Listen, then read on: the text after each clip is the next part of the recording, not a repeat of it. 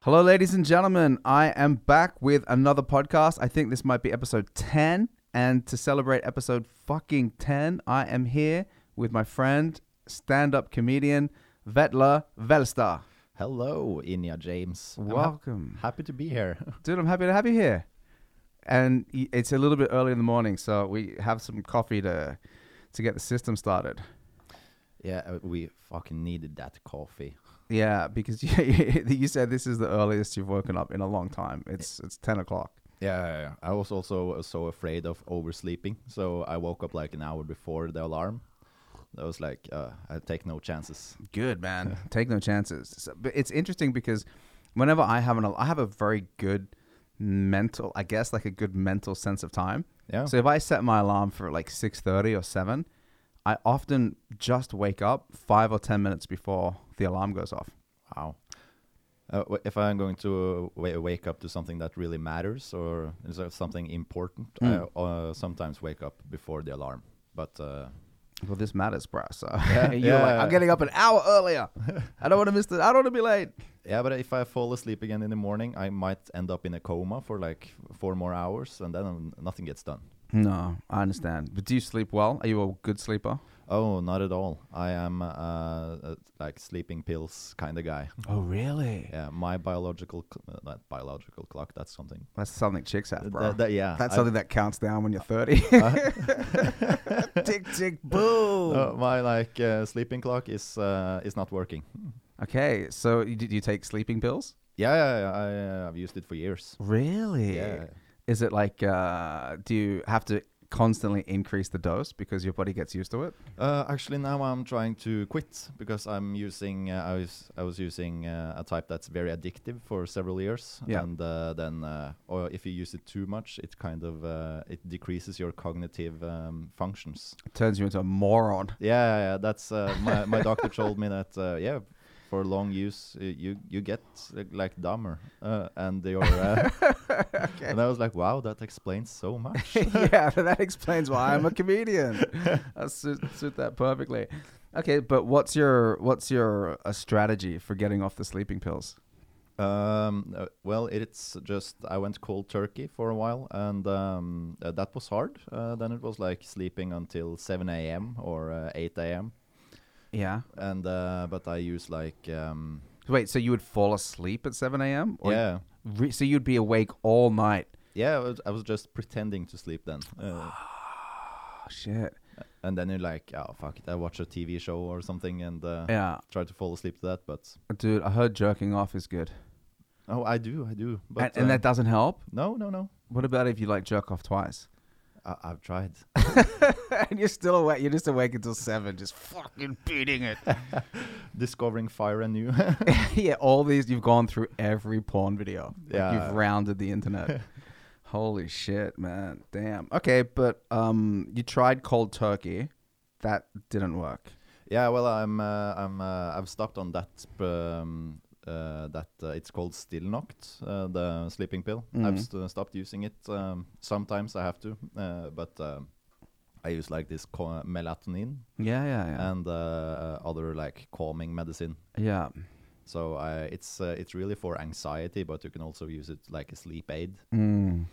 What about if you um uh like if you do like an intense workout or something during the day, does that drain your body of Yeah. energy? Does that help? Uh, yeah, I could. Uh, it could absolutely do that. But if I have a good workout with weights, I kind of get a surplus of energy again. Fucking extra energy. yeah, yeah. So annoying. So I'm like, wow, it should have been a party or something to do now. Dude, Because, uh, yeah, you need yeah, you need long COVID because Yeah. then you that would you'd be just like it would balance you out. Hmm. But do you have AD, A- ADD or ADHD or anything like that? uh, no, I have everything else, but no, not those two. okay, holy shit. Yeah, man, I've the, the sleeping thing is weird, but I don't know why. I've got like some friends that are just so fucking good at going to Mm. sleep, but for me, I have to actively work at it. Yeah. Especially because my mind is always processing information. I'm always thinking of what I want to do and the next thing that I should try to focus on. I can lay awake for hours. yeah, my girlfriend is like, uh, yeah, well, I'm going to sleep now, and so she's falling asleep. Uh, It's Yeah. She- She, she, she has a needs- peaceful soul. yeah, ten seconds and she's out. Damn. Bill Cosby would love her. he's, he's like, I, don't- I can just save the roofie. She's asleep already. Oh, it's uh, I'll save money with her. No.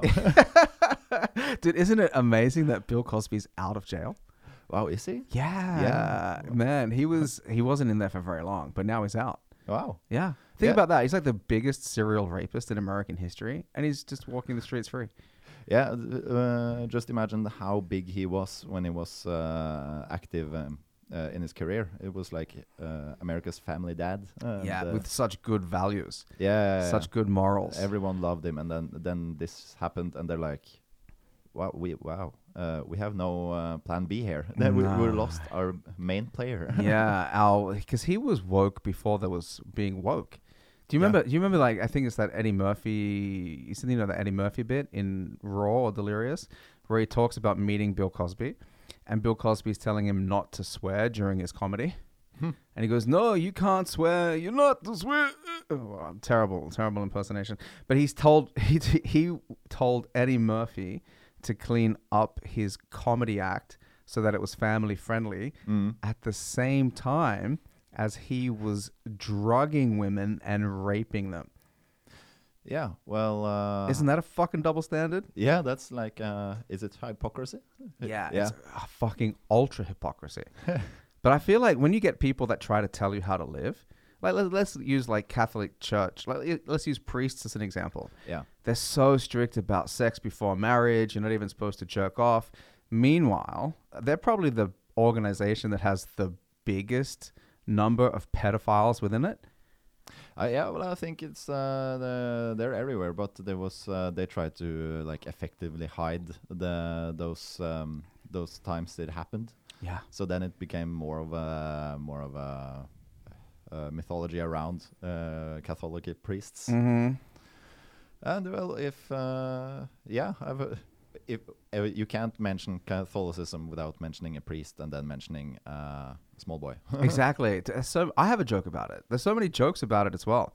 But it's weird with Catholicism because you never hear about Buddhist monks fucking kids. no. You know, it's all it's just Catholics. Mm. I don't know if there's any other religion that has such a big reputation Yeah. of, of doing that kind of shit. Oh, I remember a meme I saw years ago. Uh, there was uh, it, it was a picture of a PDF file, and then a Catholic priest. and Just that there's a difference. Okay. yeah, that's hilarious. yeah. oh my god, shit, man. But um, I wanted to talk to you because I think it was maybe two weeks ago Yeah. you uh, got a fucking opportunity of a lifetime. Oh yeah. I uh, did my debut on uh, the main stage at Latter. Uh, wh- nice. Oh, it was amazing. Yeah. So I I want to talk to you about that. Yeah, yeah, yeah. Um, but I, I want to talk to you about also like uh, the lead up to that. Like Yeah. how did how how did how did you end up there? What did you do to prepare? Uh, or stuff like that. Can you tell us a bit about that?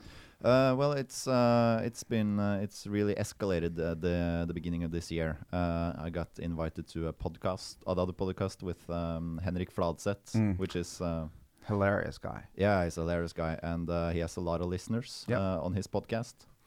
Uh, and um, after that, it was uh, uh, NRK contacted me to uh, record with them, uh, and um, uh, uh, and then I just uh, I was tagged in this uh, Latter Live um, thing on uh, Facebook. A Mm. girl I haven't talked to with uh, since high school, Yeah. and um, she just thought about me and then tagged me and then they uh, asked for uh, a film like t- 10 minute set because they were looking for new comedians Yeah.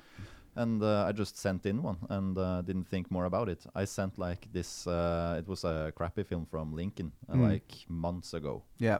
and uh, i didn't think more about it uh, and uh, then i started uh, quitting the sleeping pills Yeah. so I went to sleep like seven in the morning, Yeah. uh, and then a doctor called me to like uh, follow up on how it's going and uh, to like uh, or make a new uh, as- appointment. yeah. And I wasn't awake. Uh, she called me nine, like two hours after I've fallen asleep. So Yeah. she was like, uh, "Yeah, so uh, it's, uh, you live in Frogner? Uh, uh, no, uh, Majorstua." It's like, yes, that's it, that's in Frogner. And I was like, what? And then I fall asleep. I didn't know that I was sleeping because I just heard her shouting in the phone, hello. you fell asleep on the yeah, phone. yeah, yeah. Yeah. And then uh, I said yes, and then I fell asleep again. And um, I, s- I woke up like five hours later and was like, not sure if this phone call ever happened. Oh shit. so I can see that uh, Helse Norge uh, sent me like an email. This is your new doctor uh, agreement. And I was like, um, what? And uh, the mail below that uh, was uh, from uh, Latter and was like, congratulations, we've chosen you. And I was like, good morning. Wow. So first of all, you dealt with the doctor. yeah. Fell asleep on the phone, then checked your email, and then got an email from Lutted. And this Yeah. is still like in the morning whilst you're fucking exhausted. Mm. Damn. But you know, I wanted to just um, kind of follow up on one thing that you said because I think that was maybe like one of the catalysts Yeah. towards leading to what the hap- what happened, and that was you being a guest on somebody's podcast. Yeah. And then that went out to a lot of people. And it seems like, and I have this discussion with comedians all the time, Mm. where a lot of comedians that I know they say, I don't want to use social media. I don't want to do podcasts. I don't want to do anything else. I just want to be known for doing comedy. And if you want to see me, you have to come and see me perform. And I've Yeah. always thought that's a fucking terrible idea. uh, uh, it's not realistic if you want to get known you need to get out there uh, E- Exactly, because what what I what I always used to say was then, okay, let's just say you do a show and there's 40 people in the audience, but if you do like Hendrix podcast, yeah that's probably getting listened to by thousands of people, yeah and it's a it seemed to have worked out great for you. yeah the the day um, the episode aired um, uh, the same night as we recorded and he has between 17 and 20,000 uh, I, I listened to an episode just before and they had a peak of 22,000 listeners Mm. uh, so I was I was so nervous before recording uh, I was my hands were like shaking so much Yeah. I could probably mix paint Yeah, yeah, yeah, yeah. And uh, but when I woke up uh, later uh, the day after, I had like 30, uh, 30 40 Yeah. like notifications on my phone before uh, I've woken up. Wow. And then I get um, we had uh, like a theme episode about because my stand up uh, is about uh, psychosis. Mm. And then I get like um messages from people I don't know on Instagram, like, "Wow, I really love that you actually talk about this stuff." And then, yeah, I don't. Uh, it's uh, suddenly it had a, had a value to talk about this stuff. Okay. Yeah. All right. So your own personal experience that you Yeah. discussed on the podcast ended up having a positive effect for listeners that you don't even know. Mm. Damn. I also get messages. Uh, often I get messages from uh, people in the audience Mm. that has like same diagnosis like uh, schizophrenia or uh, bipolar disorder, Mm-hmm. and they were like, "Thank you for uh, joking in a way that you do." And then uh, then it's just it goes from stand up to like, "Wow, I'm I feel like I do a good thing." For me, I'm just Yeah. joking about it, but never consider that's uh, part of it. It is weird when what you do has an effect outside of the purpose that you intended Yeah, that yeah. has a really positive result for people that you don't even really know. Yeah, absolutely. Uh, but um, the you, you need to get out there. I- i- Let's say that you do stand up at, uh, for example, Lincoln. Mm. A super celebrity watches uh, watches you, thinks you're really good. All that amounts to is him telling some guys, you know, wow, I saw this good comedian, and uh, I, I believe that's it. Yeah. Yeah, Yeah. it could be. Yeah, it could be, but uh, you need to n- you need to be more public about it. I don't try to use Instagram that much. No. I, I well, I try to use Instagram more, but I hate it. Yeah. Dude, I, I honestly think that podcasting is the best format for comedians. Yeah, yeah, yeah. I mean, like Instagram and Twitter. Like, if you're doing funny videos on Instagram or if you're doing like funny videos on YouTube or posting your sets, I think that's good. But, you know, I listen to so many podcasts from comedians and I just laugh and I become fans. You know Yeah. what I mean? Like, oh, fuck, I like the way this guy thinks. Or, yeah, that, that, that's pretty funny. And you get to riff and you get to talk shit and, you know, develop ideas and stuff like that. It's kind of perfect for people that, you know, talk on stage. Yeah, I um, I've been thinking about starting uh, like doing the podcast uh, uh, thing because I've noticed on other comedians that I'm listening to that they, as they joke around, they come up with new material uh, organically. and Yeah. then uh, then they try it on stage. Man, I come up with so much material Mm. at shows just backstage joking with other comedians. Yeah, yeah, You know what I mean? When you're just shooting the shit and you go, "What about this?" and uh, whatever, it just kind of naturally happens, and you go, "Oh fuck, there's a there's a premise and there's a punchline. Wow, Yeah. that's a funny topic." yeah. I- Uh, I'm uh, I'm very impressed about your stand-up because and I don't think I've heard you say the same jokes twice. yeah, that's a good sign. uh, I was like, uh, wow, those are really good jokes, and uh, every time it's something completely new. Every time I see you, Yeah, thanks, man. I um I'm always trying to slip in new bits almost every time I perform. yeah, I'm uh, I've been quite stuck with this uh, stand-up set that I've been doing, but uh, that's I'm just trying to perfect one set and Mm. then. Maybe, uh, maybe like put it in the arsenal of uh, maybe a solo show. Uh, Yeah, I think Down that the should line. be that should be every comedian's goal. yeah, In, in my opinion, I think every comedian that's serious about comedy should be working towards doing an hour. yeah, yeah, yeah, absolutely. And you know what you're seeing like this now as well with uh you know like Pernilla Harland. Like Yeah. she's doing an hour in Edinburgh. I think she's doing like fucking 28 shows in 26 days or something. And Wow. with Marius doing the fuckboy show Yeah, and uh is it Hans Magner? Who- uh, yeah, Yeah, he's doing like uh, t- uh he did last night, tonight and tomorrow night solo show at New. mm, and uh, you know i mean obviously there's lo- lots of other people as well but that's like s- like that's what you should be doing yeah, yeah, absolutely. Yeah, well, um, uh, have you seen uh, Fuckboy? no i d- haven't seen it Mm, I really want to see it. Um, but uh, isn't it isn't it like next week or something is it? i think so Ooh.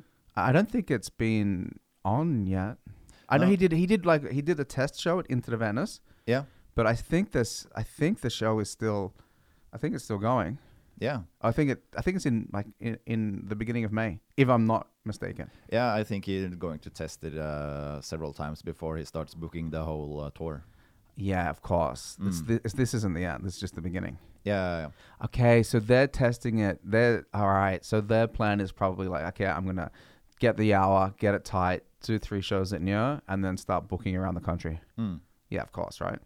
yeah. Uh, but uh, the w- after the podcast with uh, Fladseth, I also got several bookings of uh, other shows. Like, yeah, I've, uh, well, they just got reminded about my existence. Yeah, that's what it does. It, Yeah. d- it reminds people that y- you're a comedian and you're funny. Yeah, because uh, when you just start out with stand up, you're kind of just one in the hundreds of comedians here in Oslo. So when you send a mail, you're just one in many mails. Yeah. And uh, when I popped up on Fladset, so there was like, uh, wow, yeah, this guy contacted me. Well, I need to put him on the show. Mm. Uh, so uh, it said yes. t- It was uh, Tvekampen uh, at uh, Salt. Yeah, with Oscar. Yeah, yeah, yeah. Yeah, dude, that's awesome. I actually took some photos of Oscar. I gotta write back to him. He asked me to take some more photos, Mm. but um, I took some photos of him and uh, his sidekick Ireland. yeah. in the in the studio just out there. They turned out awesome, and I'm probably going to go and check out the show. They have a show on the like on Saturday, maybe it's coming up. Maybe it's next week with uh ex Prime Minister of Norway Arne Yeah. Solberg. I want to go there uh, as well. Yeah, Uh, it's quite so so interesting that he makes the prime minister show up at the show. right. Yeah, yeah, yeah. What a flex, dude! I was super impressed as well because during the pandemic, he had the health minister. Mm. I I think it was at his house, fucking gaming. Wow. Yeah, he put it out on YouTube. Like he made an episode of it. That's kind of like, I mean, at, during the pandemic, the health minister was basically the biggest celebrity in Norway. Yeah, yeah, absolutely. Yeah, so th- I mean, that's awesome. Okay, so you did the podcast, Yeah. and then you, uh, your friend tagged you in the Facebook post, and then you sent in a video, and Mm. then you got the email, and then, and then how long do you have to prepare? What do you do? Uh, uh, well, I got um, that stand-up set went to eight to ten minutes uh, at the time, Mhm. and then uh, I got uh, five minutes uh, at um, Latter, and that's a different kind of uh, comedy stage than uh, than we are used to Yeah, because it's streamlined stand-up. So uh, the the it's the show is one hour fifteen minutes, and then they don't go past that.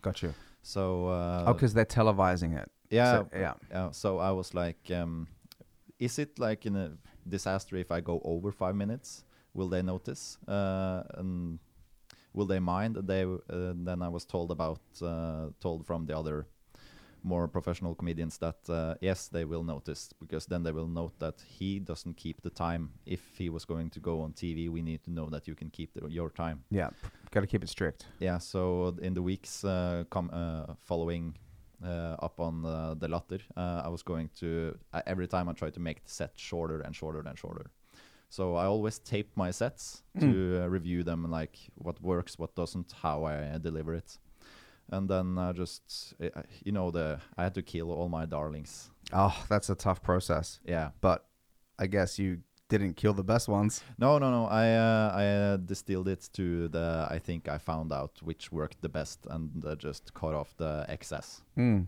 Yeah. So now it's more like uh, more setup punch uh, than uh, it's talking and introduction. It's You don't need any of that. no, no, no, no, no. Just go straight to the gold. Yeah, yeah, yeah. Yeah, okay. Nice. And so um you trimmed down your 5 minutes. Did you practice doing that 5 minutes on stage and just trying to go, okay, I'm just going to do this 5 minutes? Did you ever do that? Uh, I tried uh, every time I uh, did stand up. I did, um, uh, f- uh, yeah. I tried to make it as short as short as possible. Every Mhm. time I went over with like one minute or two minutes. Yep. So it was a constant battle of shortening down. And then I won the lottery at uh, Dattera til Hagen. Yep.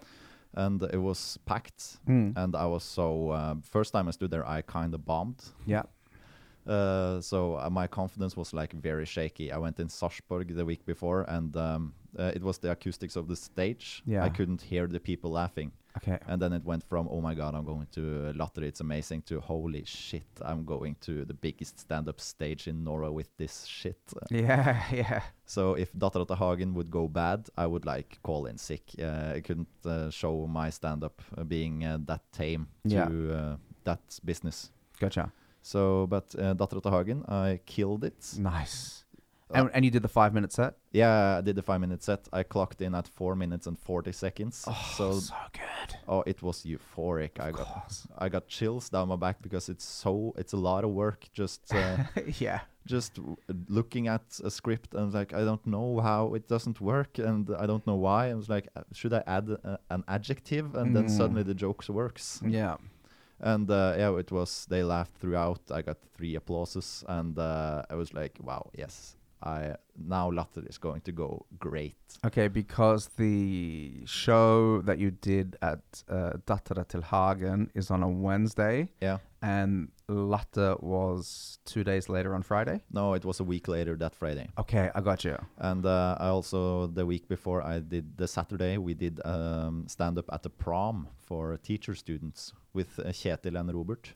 Yeah. And uh, you, you shouldn't do surprise stand up because uh, if it's surprise stand up, nobody really wants it. Nobody gives a single fuck. They just want to keep talking, and Yeah, drinking. yeah, yeah. they were like eating cake, and they Oh my uh, the uh, God. hosts didn't know. They, they were like surprised that I needed them to turn off the spotlights of in the venue Mm. because you need the darker uh, room for the audience, so they don't are so so they're not as conscious about themselves laughing. Yeah, definitely. So uh, yeah, we all bombed. uh, so that show was a complete fucking disaster. Uh, yeah, Kjetil had a hard time because no one was sitting at their chairs. They were just talking loudly to each other, and he was trying to do his stand-up set. Uh, it- those who paid attention laughed. So yeah. he, uh, for the audience uh, paying attention to the show, he uh, did very well, but it was it was hard. It was uh, it was completely unnecessary. Yeah, I, I know what you mean. When you're doing surprise stand up, and I, I think I've only done it once. yeah. and it was also a total catastrophe and nobody wanted us there Hmm. nobody paid attention everybody was day drinking it was at three o'clock in the afternoon and so many people were heckling yeah and uh, i also i was standing by the bar and just waiting for my turn and then this girl came up to me and like talked to me in english and like uh, do you work the bar do you sell alcohol and, I, and I- I know i kind of look slavic but uh, i uh, sell jokes bitch no i just answered her in like um, uh, slavic uh, Eng- uh, like russian english And, uh, Yeah. no i'm sorry i do not sell alcohol I do not sell i sell nuclear briefcase if you But- would like uh, and weapons. after I went on the stage, talk Norwegians like, "Who's the girl who talked to me?" Uh, and then uh, I got I got more people on my side. I Yeah. also I knew the the people there was like 19 years. Yeah. old. Ah, yeah. So I uh, just riffed a couple of jokes about chlamydia, Mm. and uh, those worked. And then Yeah, I tried perfect. uh, my lot, uh, my latter set, completely bombed the whole thing. Mm. And uh, that was like, yeah, I'm so happy Dattera til Hagen went well two Yeah. days uh, before because my this uh, this night didn't really matter. No, exactly. Because some nights you have a win, or Mm. there's a win for comedy, and Yeah. some nights you have a loss, and there's a loss for comedy. yeah, And uh, if you have too many losses, it can fuck with your motivation, yeah, even if you know it's not really y- your fault. yeah. But uh, you need a win sometimes. But if Definitely. the- If if it gets like uh, several times, you uh, you make a loss. You, your confidence just at some point it's um, it affects you. Yeah, definitely. Yeah, I had uh, the week before I had America Linja. We we did the Oh, same yeah. show. Yeah, yeah, yeah. and uh, Sarpsborg. I think I thought uh, both those nights on my part went. Uh, I didn't bomb, but it wasn't uh, the response that I wanted from them. I understand. Yeah, yeah, yeah. Yeah, but I thought you did okay at American Union. yeah but I was so critical. Uh, yeah, that's the thing. uh, Everybody's so self-critical, so tough on themselves. yeah, but when I do stand up uh, without going to latter, I just do it for fun. And uh, but now I was constantly just working on the. I Mm. had a goal to work against. So, Gotcha. So there's a, an added extra level of pressure. Yeah, yeah, yeah. Yeah. But what did you think of the American Union room? Wow, it was an amazing venue. You know, I- Isn't I, it? was so surprised. It was. I, I felt so. Uh, I felt like a celebrity just going on that stage. It was Mhm. like uh, you could tape use that room to for taping. It was uh, great. Yeah, I, I was totally surprised too because I've, I've I've never been in that room downstairs, and then when I came in, like it was packed, Yeah. and everybody. It was like the exact opposite of the show that you described doing with Robert and Chetin. Yeah. Mm. Everybody was paying attention. Everybody wanted you to do well, and everybody uh, really enjoyed themselves. And Yeah. I, I think you did good, man. Yeah, uh, well, it it might have been the contrast to following you because you just uh, you have like this very uh, big energy. So you went on stage like, "What up, motherfuckers!" yeah, dude, Uh, fucking or from motherfucker. the first second, people were laughing. It was before any jokes. you know. yeah, yeah, yeah. But you know, I when when I walk into a room like that, Yeah, yeah, and yeah. I'm like, fucking, wow, these guys are on. Yeah. I'm feeling good. Yeah, you know what I yeah. mean? Like, let's fucking do this, you animals. yeah, you- you're like you could host the Thunderdome with that energy. yeah, bring it on. Are you ready to rumble? yeah, but um, yeah, it- you know that that that was probably the best night that I've done in a while. yeah, Yeah, for sure. So yeah, you killed, you killed. Yeah, thanks, man. But you know, like I think what I did that night as well, which was really what I'm starting to understand, is that I'm talking more to people and Mm. less at them. yeah, You know what I mean? So I'm like, I'm, I'm acknowledging one guy, I'm acknowledging a girl, I'm acknowledging somebody sitting there, and I'm just kind of like, I'm j- basically somebody from the audience that just went up on stage and just talked to my friends, and that's my attitude, you know. Yeah, I, s- I started out my set because I noticed I heard that there was two people in the in the venue that only spoke English. Oh, were there? Yeah, yeah. yeah.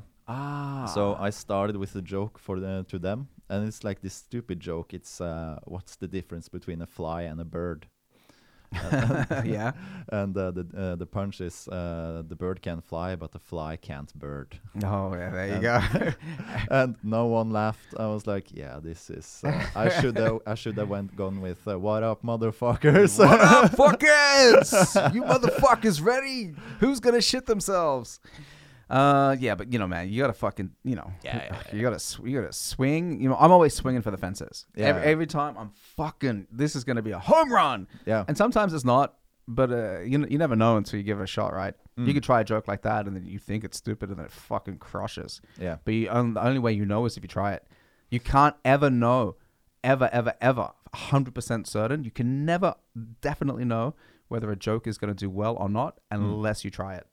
Yeah, of course, of course. Uh, well, when you're writing stand-up uh, scripts, all your jokes, you think your jokes are uh, funny as hell, or uh, else you wouldn't write them. Mm-hmm. But that's just your opinion.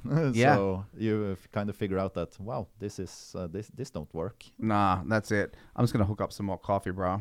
My, All right. I'll, s- I'll, si can you bring some more coffee in, please? Bro, look at that. Bam. You have servants?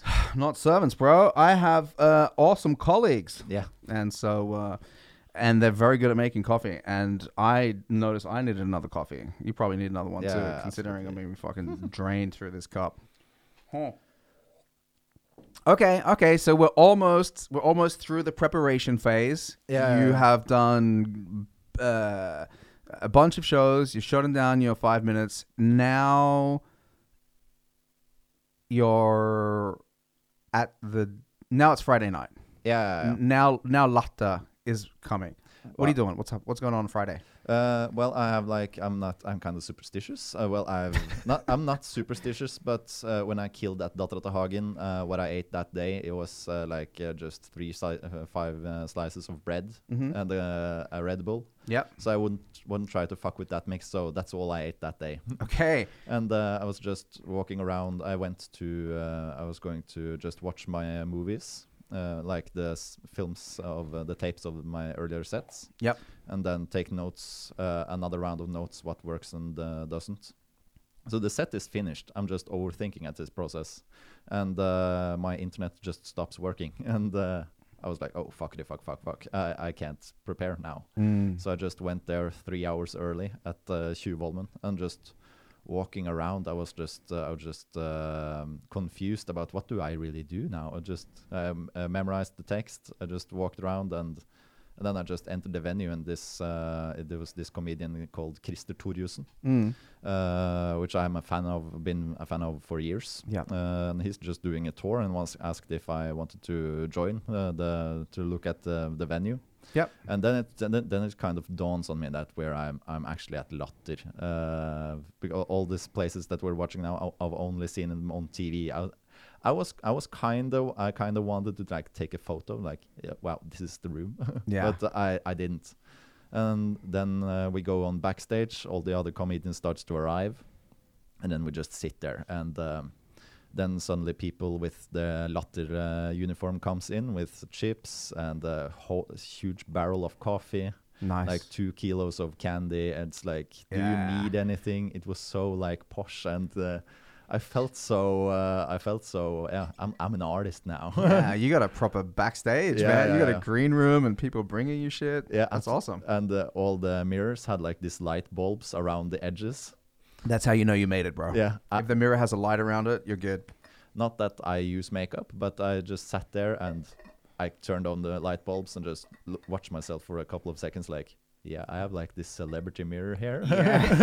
Yes, nice. Good on you, man. yeah. all the grind because it, the, uh, stand-up is actually a lot of work. Just doing the the wins and the losses, doing stand-up for five people. Uh, It's so much work, man. yeah, and just all the grinds. Suddenly you're here. Uh, Mm. at, and I was like, wow. And then other very famous people come down. I was like, well, are you prepared? Um they just want to meet the new comedians, the next generation. Wow. And they were super cool, really friendly. Yeah, yeah, real super friendly. Oh yeah, okay. Because it might be mentioning to explain to people that the night was uh, like five or six established comedians, and then five or six newcomers. yeah, yeah, yeah. Okay, okay, cool. That's great. and um yeah, yeah so and then uh, uh, a woman comes in called Elina Krantz which is the uh, woman that started stand up um, stand up Norway uh, and is the manager of all the A-lists and also started Latter the venue Okay, so that's fucking OG comedy royalty right there. that's that's comedy royalty she's Yeah. the queen of like stand up in Norway Nice. and I was like well, well hello yeah. uh, uh, yeah, well, s- um, was like, are you excited? I was like, "Eh, eh, eh, eh, eh, eh, eh, yes. and then we do sound checks and just going on that stage. It's empty room. I know it's a lot of people coming to see me that I know about because I'm from a very f- small place uh, called Sigidar, Okay. and uh, that's that's kind of uh, far out in the country. So And when you say small place, how many people live in Sigdal? uh, it's a big um, uh, commune. It's a municipality. Uh, it's it's a small village, but it's about three thousand people living there. Yeah, that's pretty small. most people are um, uh, well, well it's no it's well it's it's a countryside uh, it's uh, you have a big family there Yeah, gotcha. So uh, I, I've noticed that I've become a celebrity there, kind of. Yeah, Uh, I good. called uh, called the doctors to get new prescription, and uh, I said my name and uh, your birth date as you do, and it was like, wow. i- So it's you. Congratulations on the radio. it Good. was like, wow. Yeah. And uh, the show starts. My I don't feel nervous. It's just I'm so emotional Mhm. because it's so big for me. So uh, and then they start playing the Latter Live intro, and uh, Jonas Støme is uh, the MC that night, Yeah, he's a killer. and he talks with uh, the first guy he talks to is uh, my dad on the second row. Uh, oh shit. yeah, yeah. And uh, it was uh, like, yeah, who are you going to see? And he says Vetle, and it's like, oh, I'm his dad, and uh, and I'm uh, just shaking behind the curtain. And it's like, oh, he's talking to my dad, and then nice. and, and this was like uh, coincidental, but he asked four other people, and they all said my name. Oh, And- wow. And then he said, who uh, else is here to say Vetle? And the whole. uh, whole room just shouted Wow. So you had a lot of friends and people supporting you in the audience. Yeah, yeah, people from preschool, high school. Uh, uh, Nice. my, I started with stand up in high school, so the Yeah. teachers I had there Mm. picked up contact uh, after like eight or nine years. Yes. And like they also showed up. Oh, that's so good, man. Uh, and so when I heard uh, all those people shouting, that I lost it. I was Yeah. just taking the papers and like uh, drying some tears because it was like, Yeah. this is amazing. Yeah, it's it's you know like it's one thing to be like a really good comedian, Mm. like that's that's one thing, but to be a really good person that people want to support, and Yeah, that yeah. people believe in, and that people show up to you know yeah. give you their energy. That's that's fucking awesome. and uh, they uh, the show when I went on stage, I kind of I, I you know I got a out of myself experience. It's Mm. like uh, I'm on latter, and, and uh, I just shouted, uh, "Are you good?" And then everyone just shouted. It was such uh, I, I got so much adrenaline, and the whole set uh, was uh, polished to the um, point that I, I got laughs and applauses throughout the whole thing. It absolutely killed. So you fucking straight up murdered for five minutes. I murdered for five minutes. Wow. Uh, and it was so many people there. It was by far the most. It. I think it was w- maybe yeah, absolutely. It was the best day of my life. It was so such an experience. Damn, that's so fucking cool to hear, man. I'm so Yeah. happy for you. Oh, thank Congratulations. Congrat- I just want to say congratulations for that you. Thank you. Thank because I mean I, I when I saw you at a medical union. you. Yeah. and you told me, I was like, oh, that's so awesome. I'm so Yeah. happy to hear that for you. And now to hear like all the build up and then h- that the night was a complete success and the best day of your life, that's fucking, that's it. You made Mm. Yeah. it. Uh, uh, yeah, I think uh, I also noticed that I kind of leveled up uh, after the latter. Uh, so, but uh, I just went to the reception to talk, talk to all the people that mm, uh, came to sup- support me, and I'm just so happy. if- Uh, even though I didn't win the latter, uh, the tryouts contest, the the um, the TV spot went to Nora Svenningen, Yep.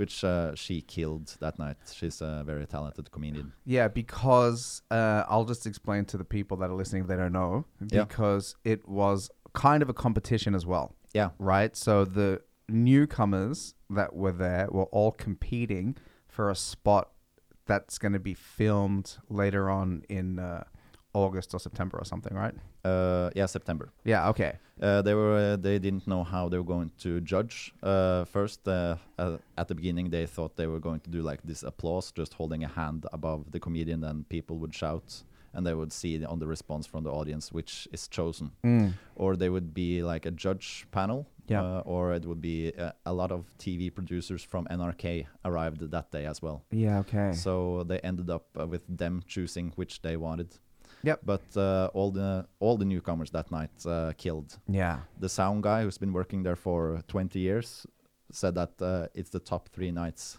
Oh, wow. and uh, so that's that says something yeah. so uh, i also got uh, i was told that the um, uh, the producers wanted more of us not just one Oh, perfect. yeah yeah, yeah. Yeah. so uh, well they they couldn't they, it's the the concept of that night is it's just one going uh, on uh, the tv show Yeah. but uh, uh, from what i heard several of us are going Okay. So there was we, we might get uh, called back uh, later. Yeah. Well, I think once you kill at that level, Yeah. and you know everybody sees how good you are, Mm. and then they go, "Well, fuck it, let's see whether we can squeeze some more people in." And even if they can't, then you could probably, I don't know, hopefully get booked to go back to Latter or Yeah. perform other nights and things like that. So, you Yeah. know, it doesn't really matter in the long run, actually. Yeah, and they uh, when they saw how many people I brought in, Mm. uh, they quickly changed up the process of choosing letting the audience choose. because Yeah. I could like bomb that night and still win because I had so many supporters in the in the hall. Yeah. And how did they do it? Did they have all of the established comedians first and then the newcomers, or did they do one established, one new? What Uh, was- they did uh, one established, two newcomers, one established, two newcomers. ah, okay. So, uh, yeah. cool. That's good. But uh, several of the newcomers did even better than the established. Yeah. Yeah, so no, it was absolute amazing night. Man, I, I think that the level of comedians that is coming up, like the people that you performed with, like uh, like Nora, like Ola Footland, Yeah, he's good. he, I think he's, honestly, man, he might be one of my top five comedians fucking ever. Yeah, Like, ever. Uh, he's the one I heard. His reputation came before him, so I was like expecting something uh, of him. Yeah. And uh, he delivered. He was an absolute killer. Dude, he's a monster. I performed with him once at Salt. Uh, and I remember I went backstage and I, I said hi and, you know, hello. And, you know, everybody was kind of like just chilling out. And then he was the headliner and he just fucking tore it apart for 20 minutes. Just nonstop destruction. Twenty minutes. Tw- I think so, man. Maybe it was Wow. 15, 15 or 20. It was a, like it was the headlining spot. Wow. And he just fucking murdered. And I had no idea what to expect from anybody. And I hadn't seen a lot of them perform before. Everybody did very well. But then like afterwards, I was actually sitting next to his friend or his girlfriend or whatever, and then afterwards I was like I I have to talk to this guy because I just need to tell him like how fucking good he is and how hard he made me laugh Hmm. and he just fucking he just knocked it. He just made the whole night just I don't know, man, like a hundred times better. yeah. I'm such a fan. I'm such a Ula Footland fan. Hmm. yeah. No, he really is. Uh, yeah, he's something else. He's Yeah. really good. He's really good, and he's moving to Oslo too. So he, I Yeah, think, he's- yeah, yeah, he's moving here in like July or something. Hmm. So you know what it's like when you go around and you visit all these different spots. Like I see you all the time. I Yeah. see, I see everybody all the time. But just to be able to see him all the time as well, is just- Yeah. I'm fucking looking forward to that. Wow. There goes all my headlining spots. Ah, Oh shit! yeah. Well, uh, also now I think it's uh, in May. I will do a week at uh, Njø, the club scene there. Nice. Yeah, Good. so uh, and I also send out a lot of emails. The the networking part of the stand up is also very important. Yeah. Yeah. It's maybe like fifty percent of the job. Yeah, absolutely. Because you can be a really good comedian, but unless you're asking for spots or sending mails or anything, like th- so many people are doing that. So if Yeah. Hmm. you're not just constantly in somebody's inbox, it's like you don't stand a chance. no, no. Well, how uh, it's it, it it's not it doesn't work in the way it does in the movies that you do a good spot and then just people come up to you and like, yeah, could you do here? Could you do? I will pay you ten thousand dollars to just do a joke. Uh, you have to be on the grind all the time. It with never sending the- stops. yeah, Never stops.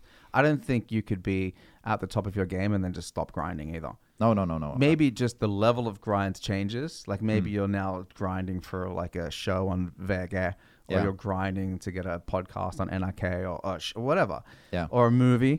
Um, but those people that are like established stand-up comedians, I, a lot of them, I see like a lot of people fucking just doing shit. You Hmm. know, al- always doing shit.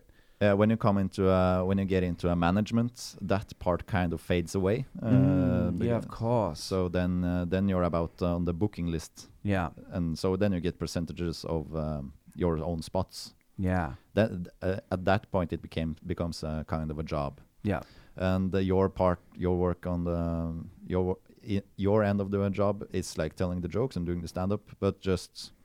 Uh, working on your uh, your uh, gravitas, Mm. just uh, getting on TV shows and uh, just get your uh, name out there. yeah. I think it's a good system, like having a manager or an agent, because if you don't have to dedicate mental headspace to just booking things, it allows you to be much better at writing jokes and performing. Yeah, absolutely. Like imagine just taking all that out of it. Just taking all that, like, hey, can I get a hey, what's up? Can we set up a meeting? Like, done. And Mm. and somebody who's working as a manager, they're probably way better at doing that anyway than you are. Yeah, uh, I also uh, I actually tried uh, doing the manager part uh, Mm. b- for a rock band. How'd Uh, that go? Uh, well, it's uh, it was a Norwegian rock band. They're talented as uh, they're so good. Uh, but um, since it's rock and uh, it's not the 90s, uh, it doesn't sell. Uh, Really? yeah, yeah, People it's- don't book rock bands anymore. No, the first thing they do, they uh, I, I call them. Uh, I like to call people instead of sending a message or email because it's more personal. Me too. and um, and the first thing they do, they like, yeah, send us links, and then they just check how many people have listened to these songs, and they had like ten thousand plays, and that's not a lot. Okay, so they they they listen to the um, they check out the number of plays. Yeah, yeah, yeah. because it doesn't matter if it's good, uh, if they know if they're not kind of known. Uh, They only think about the sa- the um, the income of beer and alcohol, and uh, Yeah, of they course. wouldn't bring in extra people. It would be a good show, but Yeah. they wouldn't bring in extra people. Yeah, you know, I used to make reality TV. Yeah. So uh, when we were working with the TV company, when we were doing the casting, Mm. they always wanted to focus on the number of followers Yeah, that yeah. the celebrities had on mostly Instagram. yeah, And I get it. You know, Yeah. they, Well- they bring their own fans to the show and then it makes the marketing job easier. yeah. I'm uh, g- running up on 300 followers on Instagram, so uh, getting to feel the celebrity status right now. Oh, also. yeah, bro. Maybe after this, it's going to be 302. Wow, absolutely. Uh, yeah, because, you know, it is like, uh, are you going to be actively trying to grow your following on Instagram? Are you going to be start posting uh, clips of, of comedy and stuff like that? uh, now I've been so focused on that s- one set that I've been kind of uh, having like this writer's block on new jokes Yeah. uh, for the time period. Um, but uh, I haven't I haven't been active on Instagram enough to like expect Mm. getting more followers. Those extra followers I've gotten, it's from stand-up sets. that, Yeah. uh, So um, uh, fr- from doing stand-up, so some people in the audience, maybe one or two, started following on Instagram, but I don't do stories or post enough. So uh, on the public side of Instagram, I'm really bad. Yeah, I understand. It's kind of like another job. I need to do like this uh, course maybe, just uh, the explained how to do the Instagram. Dude, you want a course? I'll give you a course right now. Wow, really? Yeah, check this out. Just make things that you think are fun. Mm. That's it. Yeah. Don't you think? And Yeah. and like a- and like post like maybe some I don't know some s- like if you film some stuff and you have like a one or two jokes for like 20 30 seconds that you don't mind posting out there, Yeah. just do that. Yeah, I could. There you go. That's the course. Congratulations, you graduated. Thank you. because Thank I don't you. think you should overthink it. You know what No. I mean? I think the worst trap that you can fall into for social media is saying, "What do I? What do I think my followers want to see? Mm. What should?" Because then it doesn't become what you want to make. Yeah. And if you if you're like if you make things and put out things that you think are funny or that you think are good, then fucking just do that. Yeah, but what I the thing I usually do on my free time is just gaming. Uh, Yeah. So I can't just post gaming videos. Uh, Dude, why Right. not? well, yeah. uh, Why don't you? I mean, fucking gamers had like the m- most followers on YouTube ever. You know, like all the gaming channels were fucking huge. Yeah, absolutely. But uh, I, uh, I've, uh, I was trying to uh, considering the thought of starting to stream games, but um, I just boiled away in the. Uh, it went with the idea and never followed up on it. Yeah, I understand. Were you gonna do that on Twitch or something? Uh, yeah, I was thinking about YouTube. Uh, that's a Mm. platform I kind of understands more. I've never been on Twitch. No, no. I, I was on like Twitch for a while, but I wasn't like posting anything. I was just watching some stuff. Mm. But I, I, YouTube for me is you know I watch w- wait, a lot of YouTube. Yeah, I love well, YouTube Yeah, me too. basically. Yeah, I end up like going uh, watching things that I don't know anything about. Yeah. Uh, I usually watch uh, Corridor Crew, and that's a visual effect artist just explaining how we do visual Hmm. effects. And uh, I I don't understand any of it. I just like the um, when people are very has a passion for something, they uh, they are interesting to listen to.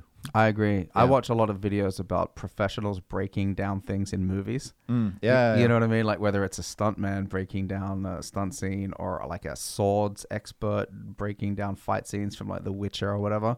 yeah, I yeah. find that fascinating because you get the professional's view on how other professionals did something. Yeah, absolutely. I've been watching uh, those two. Uh, they do it on uh, the same uh, channel. They um, uh, invite stuntmen to like break down the, the stunts in uh, the MCU movies. um, Yeah. So it's uh, I think that's interesting. Yeah, I did too. Mm. And are you a PC gamer or Uh, I'm uh, I'm both. I only have a, like a gaming laptop, so uh, the engine isn't uh, strong enough for the bigger games. But I'm not uh, like a competitive gamer. I just I'm a chill uh, Mm. kind of type. I just do it for the relax or the story in the game. yeah, Or if it's on PC, it's to be social with my friends usually. yeah. What are you playing at the moment? Uh, now I'm playing uh, the Mass Effect series uh, again Yeah, because uh, I got uh, the Legacy pack. Okay, nice. so so you're revisiting them. Yeah, yeah, yeah. Uh, Just uh, taking in the nostalgia of uh, shooting aliens. Yeah, that's a good time, man. yeah, absolutely. Shit, I'm playing this game at the moment called Returnal. It's a PS5 game. yeah, it's the the woman that's uh, relives the same day Yeah. over and over. Yeah, I'm, oh my god, I, and I, I'm not playing that much because I'm kind of stuck on this third level, and because you always start at the beginning, Yeah, like yeah. you have to fucking do everything perfectly, and then by the time you get to the stage where you're really at, Mm. you you need to spend a lot of time building up your character, and then that level is like you know three times harder than the start, and you know as- sometimes I'll die in like it, it might take me like 20 or 30 minutes just to get to the level that I'm on Yeah. and then I'll die there in like three or four minutes. Mm. So it's like it's a grind, but it's not really it's not really inspiring me that much. actually, I get to a point where I'm like, Ugh. Yeah, it's really a finesse doing making a good game about uh, playing the same game over and over again till you succeed. Mm. Uh, I'd uh, played a game called Deathloop, which like ev- Uh, yeah, yeah, yeah, yeah. uh, you play the whole story of the game. It's the same day repeating. Yep. and effectively it made me play the same game and the same levels like 30 times Yeah. at the end of it it's uh, it's a bit of a spoiler but uh, you find out that uh, the enemy or the anti anti protagonist in the game uh, uh, she's your daughter daughter and then you end up on a standoff w- would you shoot her to like end the game Gotcha. yeah and i didn't even think about it i just It's- You're dead, bitch. yeah, uh, I course. was so I, I hated that game. Yeah. it was uh, it was uh, the graphics were good, but it was I, I was so tired of it. Uh, Yeah, I, I, the game that I played before Returnal was Red Dead Redemption Two, oh, I love that game. which is absolutely fucking amazing. Oh, legenden. All has come with some coffee. Thank you so much, brother. Bro, you could just fucking fill it right up. Oh, Why nice. hasn't uh, Ole guested the podcast yet? dude, uh, he's he's gonna be a guest. Oh, Yeah, yeah, yeah. But uh, you know, I don't know. You have to ask. Uh, you know why? I would say, I I spend so much time talking to Ula, yeah, right? That I see him every day and we work together. That when he is gonna be a guest, I think I wanna maybe have. Uh, I don't want to just have the same conversation that I have with him normally. oh yeah, yeah. yeah. Do, you- do you know what I mean? Like maybe if we like have a summer holiday or something and then come back, th- okay, now let's go. Hmm. Because I want all the conversations to be kind of authentic and original and stuff like yeah, that. absolutely. Yeah, but uh, yeah, no, def- I love Olaf. Of course, he's going to be a guest. yeah. But and another thing as well is that I want to, with this podcast, what I want to do is I want to get better at reaching out to people Hmm. like you. Yeah. And you know, like some of the other guests that I don't hang out with that much Yeah. that I um, have it as a mental exercise, like a discipline that I, okay, I'm going to get somebody. I'm going to get every week, I'm going to try to get somebody every single week. Hmm. So I want to just strengthen that muscle. If I, I could just say, well, hey, let's just do a podcast. It's su- Yeah. super easy. But I want to try to like, okay, let's get, let's get you, let's get Hani, let's get Talak, let's get E-, Espen, whoever. Yeah. So that's what I'm trying to do with that. Have you tried? Have you thought about uh, adding like segments, uh, like um, uh, a schedule of what things you're going to go through on uh, the podcast? For example, uh, daily. What did you do? What's the last ten things you've googled or whatever? Uh, no, I ha- actually haven't thought of that. Oh, Sh- yeah. Should I do that? No, I don't know. It's uh, a lot of podcasts do that. Uh, they have like uh, ten quick questions, like uh, do you like tits or ass, um, or uh, s- several things. Which, how big of an animal would you be able to kill um, uh, in a field with just your bare hands? Okay. You want to? Let's try it. Yeah. Ten, ten quick questions. Okay. Okay, you ready? Yeah. Um, if you were a, uh, a video game character, Yeah. what video game character would you be? Oh, I, uh, re- I, I, I maybe Nathan Drake from the the he's like the um, Indiana Jones uh, Yeah. with quips and just end up uh, just fumbling about uh, and then ends up in El Dorado or uh, like an amazing adventure in the jungle. Yep. I Okay. think I would like. I think it would be Nathan Drake maybe. okay. Uh, favorite comedian. Favorite comedian? Oh, that's a hard one. I liked. Uh, uh, the, when I I got inspired by Dagfinn Lyngbe when I was uh, younger, Yep. and uh, but I really like the essence of Robin Williams uh, since uh, hi- his stand-up. Yep. Um, eh, do you? W- what's your uh, perfect holiday destination? Perfect holiday destination, uh, somewhere warm. Uh, well, I, I I went to uh, I went to the Netherlands, Mm. and the, the people there are so social. You could just say hello. I'm very social myself. So uh, and uh, every time you met a stranger, uh, you could end up talking for 20 minutes, and I just love the people living there. Netherlands. Netherlands. I could go there one more time, or somewhere warm with, uh, somewhere warm with a lot of Dutch people. That would be perfect. like Thailand or something, Yeah, there, there's just Norwegian guys there. and Swedish. yeah. Yeah. Uh, okay. Um, uh, favorite porn category on YouPorn. on YouPorn. Uh, I don't know. I was. Um, hmm. Uh, well. Uh, well, I- I- Stepmom, I'd- stepsister. Of course, of course, all that. Next one. okay. No answer. Um, do you, have you ever had your ass kicked? oh yeah, a lot. Uh, growing up, it was a lot of fighting. Really? yeah, yeah, yeah. Shit. But you don't strike me as somebody who's like a, you know, you- you don't strike me as a victim, and you Uh, don't strike me as somebody that wants to brawl. No, uh, it's just I think I have a very provo- uh, provo- provocative uh, face. Uh, so Hmm. People but- just want to punch it. Well, it's uh, I'm from the countryside. Uh, if you if you're like either you're interested in hunting, uh, doing uh, w- cars or uh, building houses, and I I want to be an actor, so uh, I was an easy target. Ah. Yeah. and I also got uh, I was very quite obese when I was a kid. Really? Yeah, yeah, Because yeah. you look fucking. I would never guess that. No, I uh, I lost a lot of weight in uh, when I started high school. Yeah. I moved out of my parents' house when I was 16, and Mm. then I just started going to the gym like two hours every day Wow. for several years. Dude, it d- definitely worked. Yeah, it's I got uh, slim. Now before pand- the pandemic, I was uh, skinny guy. I, I was uh, a low percentage percentage of fat, but I weighed 90 kilos Yeah. of just muscle. Yeah, yeah, yeah. So uh, I actually lost a lot of weight in the pandemic. Yeah, okay. but then it was I- mus- muscular weight. yeah, it was muscular weight. Now I started gaining again. Yeah, right. I'm almost at the same weight now, yeah, okay. just not muscles. um, uh, electric scooter or bicycle? Uh, um, a bicycle. I uh, I had a motorcycle accident um, when I was uh, yeah 16. So Mm. then I got a f- kind of a f- fear of uh, driving fast on two wheels.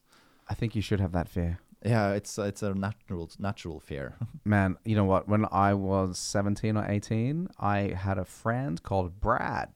And Brad was older than me. He was like 25 or something. And then Brad decided that he wanted to get a motorbike. yeah. And Brad had that motorbike for maybe six or seven months, and then fucking some asshole hit Brad, and Yeah. Brad ended up in the hospital for about a year.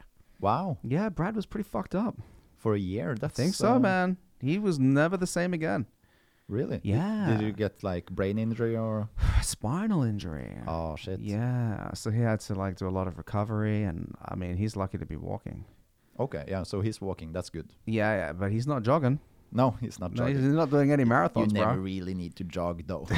yeah, Brad hacking life. yeah. yeah, yeah. And and and yesterday there was a woman that died on a bicycle wow. be- in um, just around the corner. Uh, Really? Yeah, it's St. Hanshagen.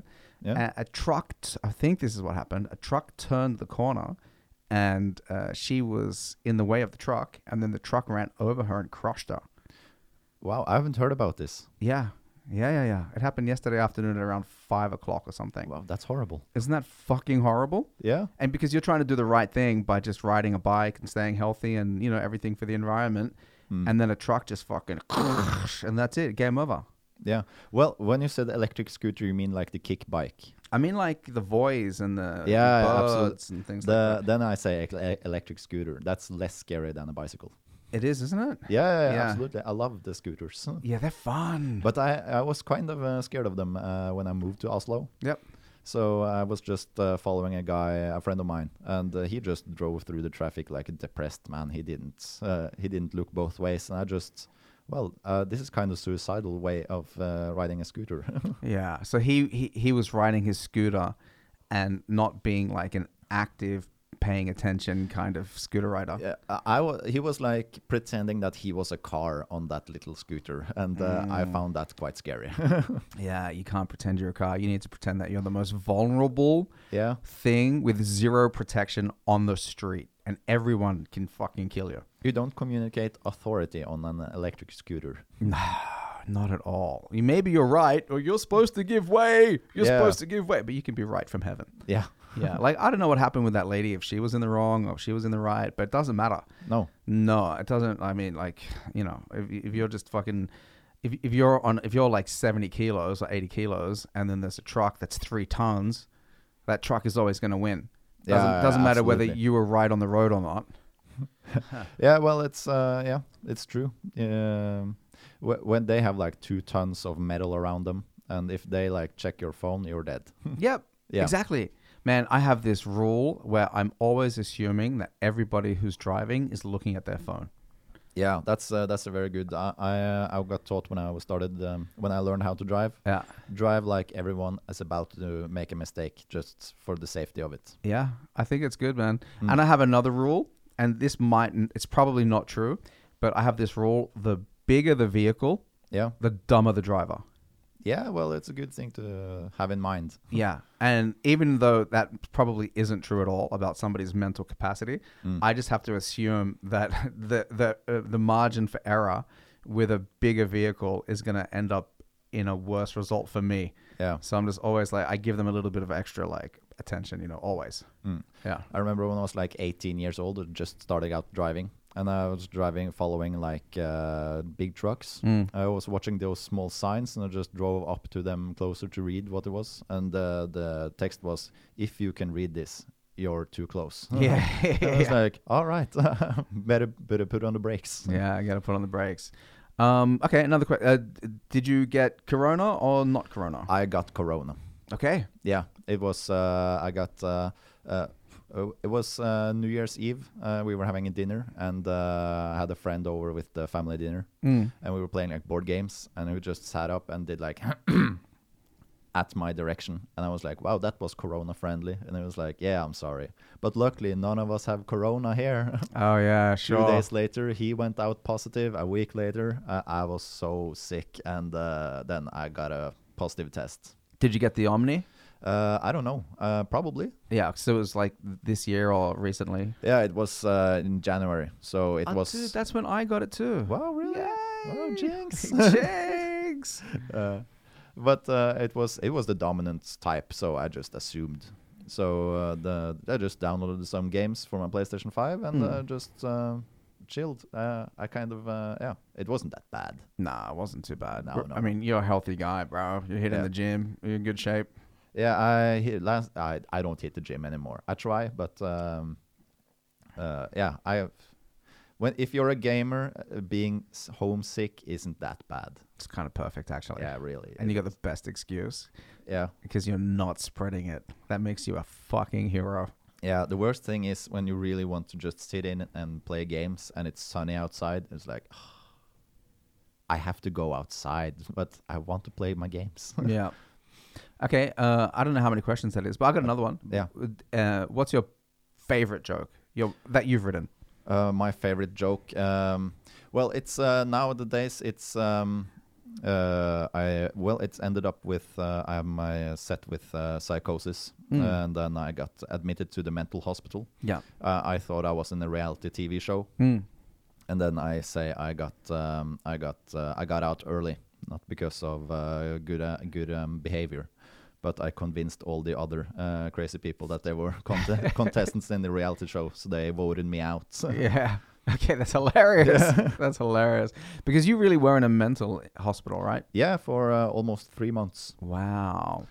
And how did you end up there? Uh, well, I got uh, I, um, I was like super depressed for a long time. I just wanted to um wanted to like uh, break up with my girlfriend and uh, isolate myself from my friends. Hmm. And then I heard about this co- medicine called antidepressive, and that was just the name was amazing. Yeah. and so I started taking that, and uh, a week because they thought I was depressed, like clinically depressed. Mm. I was actually manic depressive, like bipolar. They didn't know about it at the time. Gotcha. So when I got those that type of antidepressant, uh, it made me happy and super happy. And then suddenly I was a celebrity and uh, starting to hallucinate a bit and stopped making sense to other people. Mm. And then I was admitted to the mental hospital quite quickly.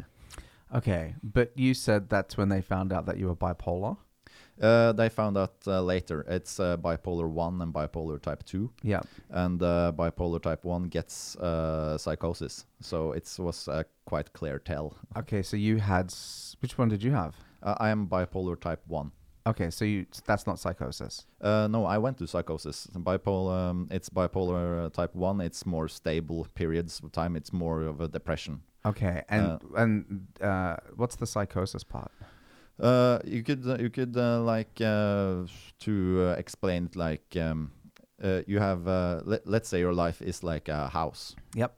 and uh, your mood is constantly swinging. Sometimes you're at the roof of the living rooms feeling fine, Mm. and then you're in the basement like depressed, Gotcha. and then you're up on the second floor. This was super good day. Mm. And bipolar works in the way that there, there is no roof or floor at the basement. So when you get depressed, you just keep on diving down. I gotcha. So there's no limit to the depths Yeah. or the highs. And if you uh, get on a high and just pass out the house and uh, just continue upwards, then you become uh, like something called hypomaniac. Mm. and uh, that's just a really good good period uh, Yeah. it's you're not too far out but then you get, become manic and then manic uh, psychotic and complete then you're just level when you're past the moon you're completely psychotic Gotcha. Uh, then uh, you're just fucking out of there. yeah, yeah, yeah. Yeah. and but the thing is you don't perceive yourself as psychotic you're the last per- person that uh, realizes that you're Okay. crazy All right. So that could be s- like you think that you're like a messiah, or you Yeah. start thinking that you're, a s- you know, whatever. i wasn't thinking that i was messiah i just noticed that everyone else talked to me as if i was messiah so uh, Gotcha. from my perspective everyone else was crazy and like i'm not jesus wow. So your perception of reality totally changed. Yeah, yeah, I had like a breakage of reality perception. Really? So I, when I was in mental hospital, I was so convinced that I was in a reality TV show. Wow. So uh, every all the people working there was like actors, and uh, Okay, so you just made sense of your new environment in Yeah. a way that fitted in with your break from reality. yeah. But if the if your brain is conf- uh, too confused, it just makes up a well. This is happening. Okay, it just fills in the blanks in Yeah. in some kind of weird way. Holy shit! But did did uh, did you say that you ended up in this state because you took this medicine? Uh, yeah, I also uh, smoked a lot of weed uh, at the at the time, but um, Okay, it wasn't like uh, an issue at the time. It was uh, So- a week later after I started the antidepressants. I- okay. so when you're smoking weed, yeah. did that normally lead to any kind of mental problems?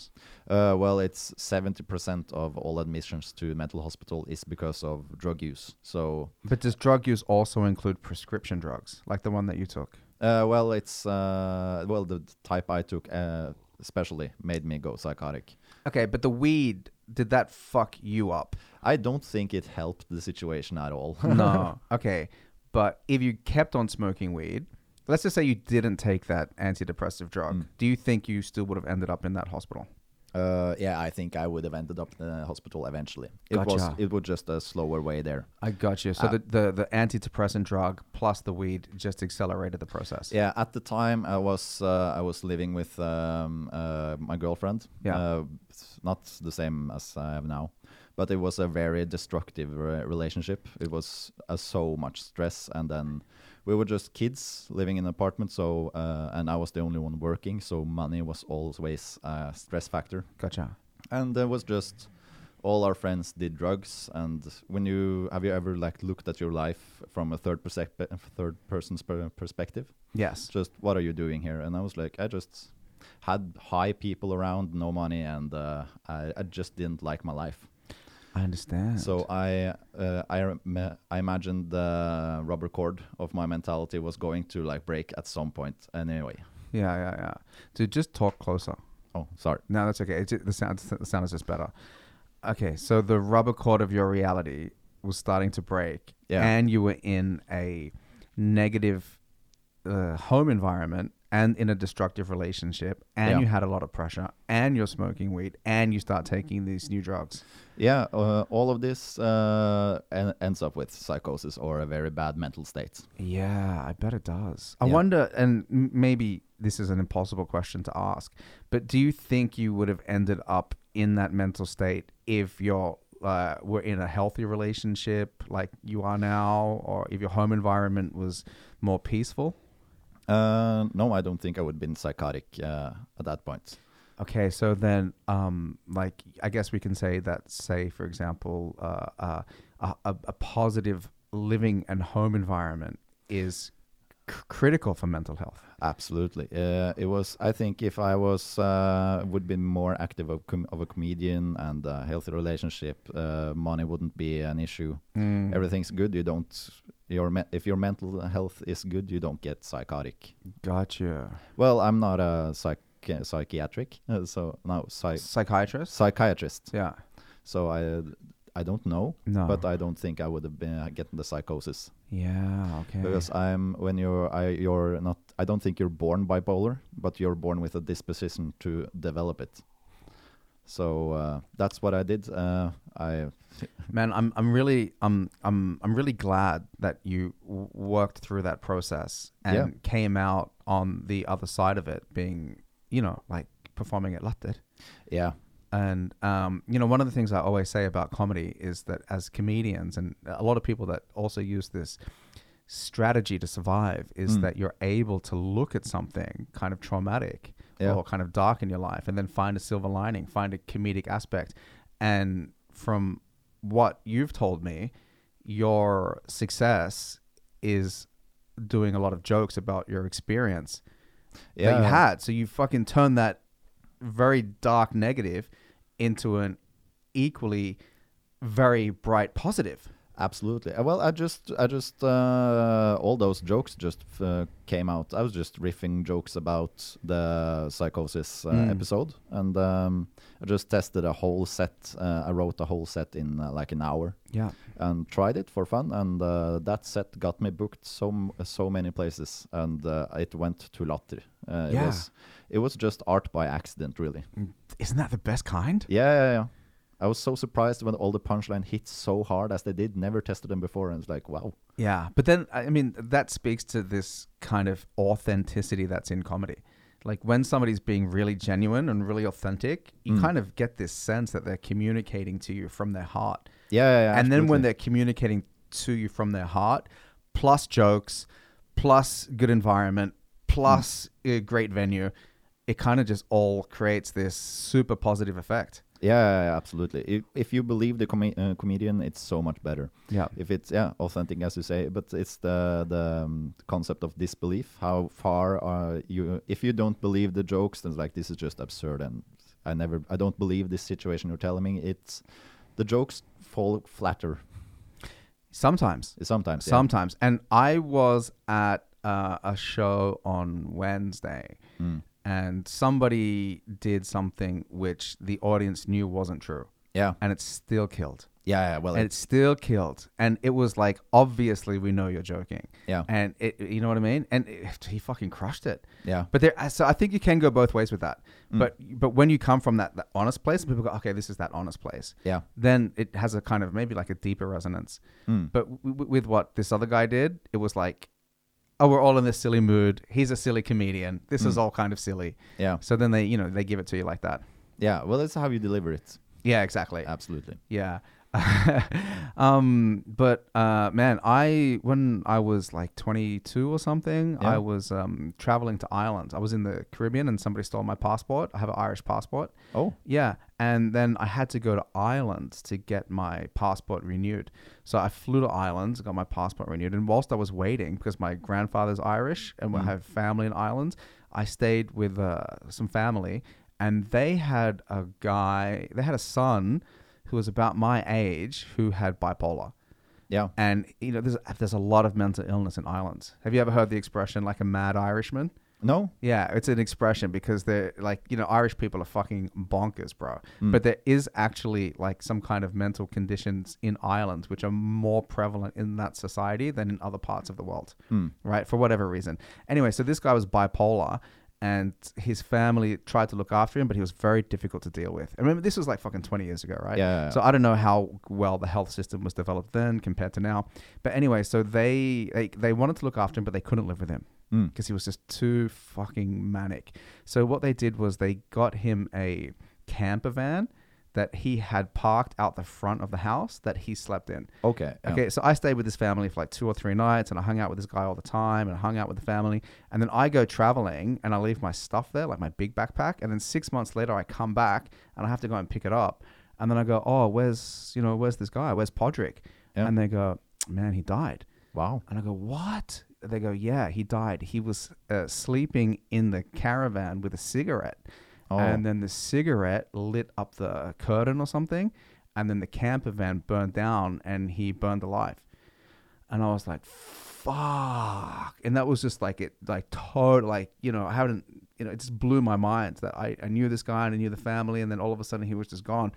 But his death is indirectly resulted in him having bipolar disorder and Wow. him having to stay out in this camper van and you know what I mean, not getting the proper care or whatever to fucking monitor his own physical safety. Yeah. So it can really, really, really go the wrong way, you know. Abs- uh, well, it's uh, so he got manic, and then he ended up as a crazy camper van uh, guy. Yeah. Yeah. So they just couldn't deal with him. Like, you No, know, of he- course. they were a real nice family and he was just really disruptive.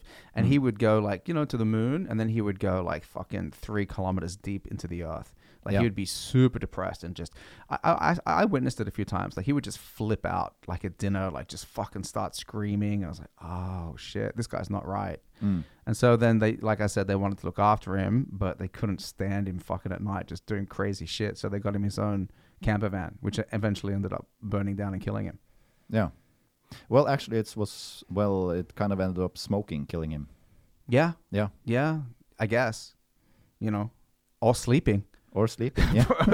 so you're, you're lucky you don't smoke and you're an insomniac, so you're fine, bro. yeah. I will live forever. Yeah, nothing's gonna kill you. and and you said earlier that you're kind of retiring the spot, the set that you did, or you you you want you want to move on from that material. Uh, yeah, at uh, at some point, I was. This is my safe spot and uh, my safe set now. So now I, I know this set works and it's kind of finished. I try to develop it often, but now it's the point where I need to try try out. Well, now it's kind of finished. Uh, when I go to clubs, that's what I do. But if I go to pubs or uh, bars, I will try new stuff uh, going forward Yeah. because uh, it's uh, i- if a- if it's a bad night and that set doesn't work, uh, I already knew that it's a good set anyways. Yeah. So I don't n- really need to do it at bars. I- No. I, also do stand up for free anyways. So Don't we all, brother? yeah, yeah, yeah. Yeah. Um, but are you uh like uh I I I mean I feel like you took that set super far. Like you took it as far as you can take it. Yeah, I took it to Latter. Right? You took it to Lutted. you took it to Lutted. So i I feel like if you take a set that far and you Yeah. fucking crush it that far, it's kind of like uh, it's kind of like a nice idea to okay, I've got that set. I'll I'll always have it if I need it. If If Hmm. I'm gonna like go somewhere else, I can just fucking whip out that latte set and just crush with it. But it's always more fun to try to explore, especially places like the Lincoln or the Corner or whatever. Yeah, yeah, yeah. It's well, you're always uh, it's uh, healthy to uh, like eat shit one night just uh, just to test of new shi uh, new stuff, but you're also kind of afraid of of doing it bad, so Yeah, I understand. it, it's easy to go to the safe jokes. yeah, you know what you should try to do, man. You should try to do. Do you ever do you enjoy hosting? Uh, I've I've been thinking about I need to try hosting. Uh, Try but, Uh, never uh, I've never tried it. Man, I've been doing a lot of hosting lately. Yeah. And my goal with hosting is to just try shit out and be okay if it doesn't work. Hmm. Yeah. Do you know what I mean? Because like first of all, you have the if you're just doing a five minute or ten minute set, you're just going up once and then you're done for the night or for that Hmm. Yeah. show at least. But when you're hosting, you're gonna go up, you're gonna do ten minutes, you're gonna like try to get everybody feeling good, Mm. and then s- another comedian's gonna go up, and then you're gonna go back up again yeah, yeah, and yeah. then you're gonna go off, and then you're gonna go back up again. So you always get a chance to reset things. So if I try like a new joke, say between the third and fourth, or let's let's say this between the second and the third comedian, that's when I'll try to just try some risky shit. yeah. And if it if it works, great. And if it doesn't work, oh well, we're gonna reset and we're gonna have the break, and then I get a whole nother chance. Yeah, yeah, So, absolutely. so I look at it as being able to do basically like eight sets in one night. yeah, I want to try doing the MC uh, part, but uh, I haven't gotten to it. I think I would be good at it because I'm- Totally. I'm, really outgoing and yeah, I have uh, no problem talking to people. But I need to work on my crowd work because I crowd I don't really do crowd work uh, on the. Well, now I've been working so focused on the stand-up set. So, um, but uh, I really need to try it. Dude, I think doing crowd work is a superpower. Yeah, absolutely. It's a superpower. And I've been like, I've been, I mean, I think I've hosted maybe like seven or eight times in the last five or six weeks. Wow. Yeah, I'm doing a lot of it. And um, I'm getting better at crowd work. Yeah. I'm getting better at understanding. Uh, well, first of all, w- what I want to do, and I made this mistake the first time I did it. I kind of created this weird dynamic in the audience because I roasted somebody. oh, And yeah. I didn't roast them in a clever way. I roasted them in a stereotypically kind of negative way. It was very cheap. Yeah. And then there was like a. How do you roast someone stereotypically? I'll tell you the jo- I'll tell you what happened. So um, I was uh, at Lincoln, Yeah. and then I was doing some. First of all, I said, "Oh, I'm going to do some crowd work." Yeah. Never say that you're going to do crowd No, work. no, no, no, no. Exactly. So I took that was mistake number one, and then I started talking to this uh, girl, and I go, "Where are you from?" She goes, "Oh, I'm from Poland," and I Yeah. said, "Oh, you must be really good at cleaning." Yeah. And I just threw that out, but then the crowd was like, "Ugh," and then I Yeah. kind of lost them. And then I created this environment in the crowd where they thought, I don't want him to talk to me. Mm. Because if he's going to talk to me, maybe he's going to say some fucking shit about me. And it was just a, it was a stupid thing for me to say, and it Yeah. didn't work well. And I learned my fucking lesson. Yeah, well, it's also uh, if yeah, it's it's the stereotypes. If, Exactly. If uh, you people p- uh, kind of know the joke already, so Right? and you as a comedian, people kind of demand a more finesse of you than uh, so- exactly. So, you could paint my house for fifty crowns. It's uh, Yeah. It's very cheap. Yeah, And, yeah, yeah. and it turned the room from this positive environment to the don't talk to me environment. hmm. So I learned that fucking lesson. Uh, and then after that, I have to admit, it killed me. Like I was so like, oh, so fucking, oh man. And I never got the crowd back. Yeah. And that was in the beginning. So that was like the, my first five minutes. And then I had to go back on stage eight more times and it didn't it, it got better after that but i still s- the, the only thing that i remember from that night is that negative experience and then i said okay i have to host as much as possible and every time i talk to somebody in the audience i want them to feel good and i want them to feel like i'm going to make jokes but they're going to be positive and you're going to feel good so that when i move on to somebody else they want me to chat to them yeah, so that, that was a big lesson yeah. You should always try to like kick upwards, not kick down. yeah especially when you're hosting Yeah, especially when you're hosting. Pe- Especially when you're hosting, man. I think sometimes with comedy you can kick down, but you got to be real careful about who you're kicking, yeah, yeah, yeah. right? You need to be like a strong person that you're kicking. For example, a millionaire or uh, a doctor or.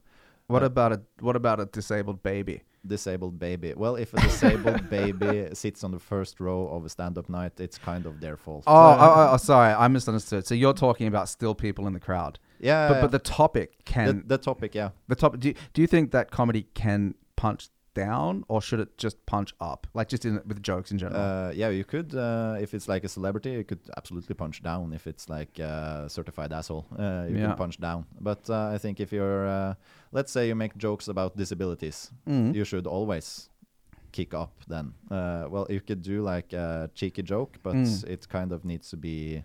Uh, it it, will need, it, it, need, it needs to be the type of joke that you can tell in front of the, that group That's a good. That's with good a good insight. conscience. Yeah.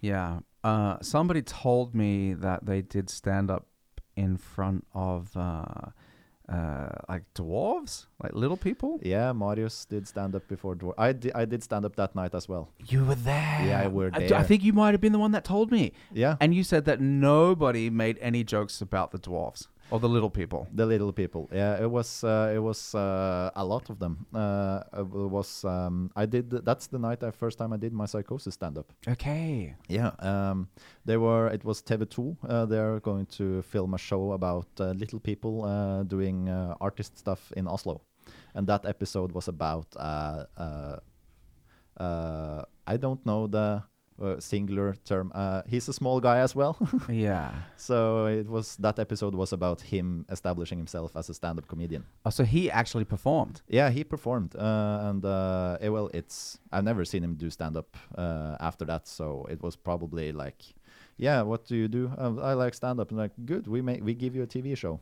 He has his whole sh- his own show. No, he's an episode in a show about little people, Ah, okay. All right. and uh, Marius. Um, uh, Torkelsen, who Yep. was he was doing crowd work, and uh, they were sitting at the front row, and there was uh, he asked, "What do you work as?" And it was I I develop medicine for like blah blah blah, and uh, another gu- another uh, girl was like, "I I make uh, use uh, make stuff more user friendly," Mm. and the last was a graphic designer. So his punchline was, "Okay, so you help people, you make life worth living for people, and you are completely useless." yeah. Okay. And then I sent him a message like it was really woke of you to just call uh, a little person uh, useless. and he was like, "Oh shit, I, I tried not to notice uh, to notice that." And I was like, "Yeah, um, uh, that's that's a good thing." But uh, yeah, uh, it was was it bad? I was like, "No, it wasn't bad. It's just going. It's not. It's just going on television. So I don't yeah, think the, you're just an asshole, bro. no, but it's but he he didn't make fun of their biology. He made fun of her job, yeah he and made fun- that's that's fine. yeah abs- uh, I respected that he made fun of them on the equal terms of uh, Yeah. uh, other people. So yeah, I, I think so. Because when when you told me that, I've just been thinking of what I would say if Yeah. they were there, and and I kind of feel like what I would probably want to do, and I don't know whether this is right, and I'm probably never going to get this opportunity, but I would like I've been thinking about it a lot, man. yeah, And I, I was like, maybe I would say, hey, what's up, guys? You know, uh, is it cool? you, you guys okay with a little roasting? And Yeah. if they said yes, then I think I, I got, I fucking, let's do it. Let's go. You know, let's get some fucking Hobbit jokes going. Let's get some Snow White and Seven Dwarfs thing. Oh, I don't know. You know what I mean? yeah, yeah. But, uh, it- it's tricky. yeah, it's absolutely tricky, and it's uh, yeah, well, it's uh, especially when it comes to a person that's uh, fifty centimeters tall. Mm. It's hard. Uh, every every uh, all the people in the room have noticed, and uh, you have to kind of uh, kind of- if you're not going to comment that, you work around it. Mm. It's also well, it's obvious. So And they were filming too, right? yeah, So it- that's an extra level of you don't want to be taken out of context. no, no, because no, no. if they just edit out you saying, "Hey, is it cool if I do jokes about you Yeah. guys?" and they just cut that out, and then you just go, oh, "This is the first time I've performed for any hobbits. If Yeah. anybody disappears, I know you've got the ring. Yeah. Whatever." if they just show that and they c- make you look like a fucking piece of shit, Yeah. then you want to avoid that. yeah, uh, I, I guess I guess whenever there's cameras involved as well, you have to always take into consideration that somebody's probably going to edit you in a way that is disingenuous. Yeah, well, it's th- when it comes to stand up, there is no right or wrong. You could kick downwards. You can do you could do whatever. But if you're is, if you're a good enough comedian, you can do whatever you want. Uh, yeah. So uh, I don't know the right way to handle that, uh, but I think Marius did uh, the right thing. Uh, it was I I respected uh, the jokes. and I was like, hmm, that's that's woke. Yeah. Yeah. And uh, he was like, ah, was it bad? It's, it's just they were just a camera crew there putting on TV afterwards if they cut it. Yeah, exactly. It's just you calling a, a little person useless. yeah, so you're useless. that becomes in the trailer. yeah. Ah, shit, man. And uh, when's your next spot? Like, you got some more gigs lined up or what? Uh, my next spot now it's uh, it's uh, Drammen that uh, next Friday I think 28th. Oh, sweet. Yeah. Yeah, that's then, cool. Who uh, else is performing there? Uh, Sivert uh, Heim uh, I fucking love him. uh, Heimjellen. Yeah, he's he's uh, he is a machine. He's a really good comedian. He's also so quick with the jokes. Yeah, he has- always comes out with relevant stuff too. yeah. He also has so short jokes, so we can do so many. Yeah, I think that was a huge advantage when he smashed it at the one minute show. Yeah. And then, then he fucking came back and destroyed at the gong show. Yeah, I was uh, in the finale with him that night. Gotcha. I saw when I saw his name on the set list before the night. I was like, I know he's winning. Uh, Yeah, it's yeah. like it's no other comedian that I know about deliver jokes so quickly as him. yeah, he, and, but you know, he told me that he watched a lot of Kill Tony. Yeah, and that he goes, you know what, I've just been watching that and I see who does well and who takes too long and takes if you if you got one minute to do stand up and you're doing a setup for like thirty or forty seconds, Hmm. that's a fucking terrible strategy. yeah. I wasn't informed about the one minute finale. That's uh, because I I was so I. I got so stressed because I got two red cards Mm. going uh, through it. So I was one red card away of getting knocked out of the contest. So I just delivered punchlines to punchlines, and suddenly I was out of punchlines. Hmm. Gotcha. So I had like 40 seconds to fill in. and that was at the Gong Show. it was at the Gong Show. And how do they do it? Because do they give red cards to o- the same audience members, or do they pass the cards around for every comedian? Yeah, they passed the cards around. Uh, Okay, but so it's a total gamble. it's a total gamble. Uh, It was um, wa- it was it was Mm. unfair because as I thought several of the comedians killed, but they still got red cards. Yeah. And uh, then they would go like, "Oh fuck you," and then they would get another red card, and yeah, you're out. Ah, yeah, exactly. So uh, But if you're doing a format like that and you don't know who's holding the red cards, do you? no, no, no, no, no. Okay, and it's probably spread out throughout the audience. So somebody here, somebody there. Yeah, they change up who's and uh, who's uh, holding the red cards, and it it might be uh, just a guy. who d- When he gets the red card, he wants to use it. You know? Exactly. Yeah. Exactly.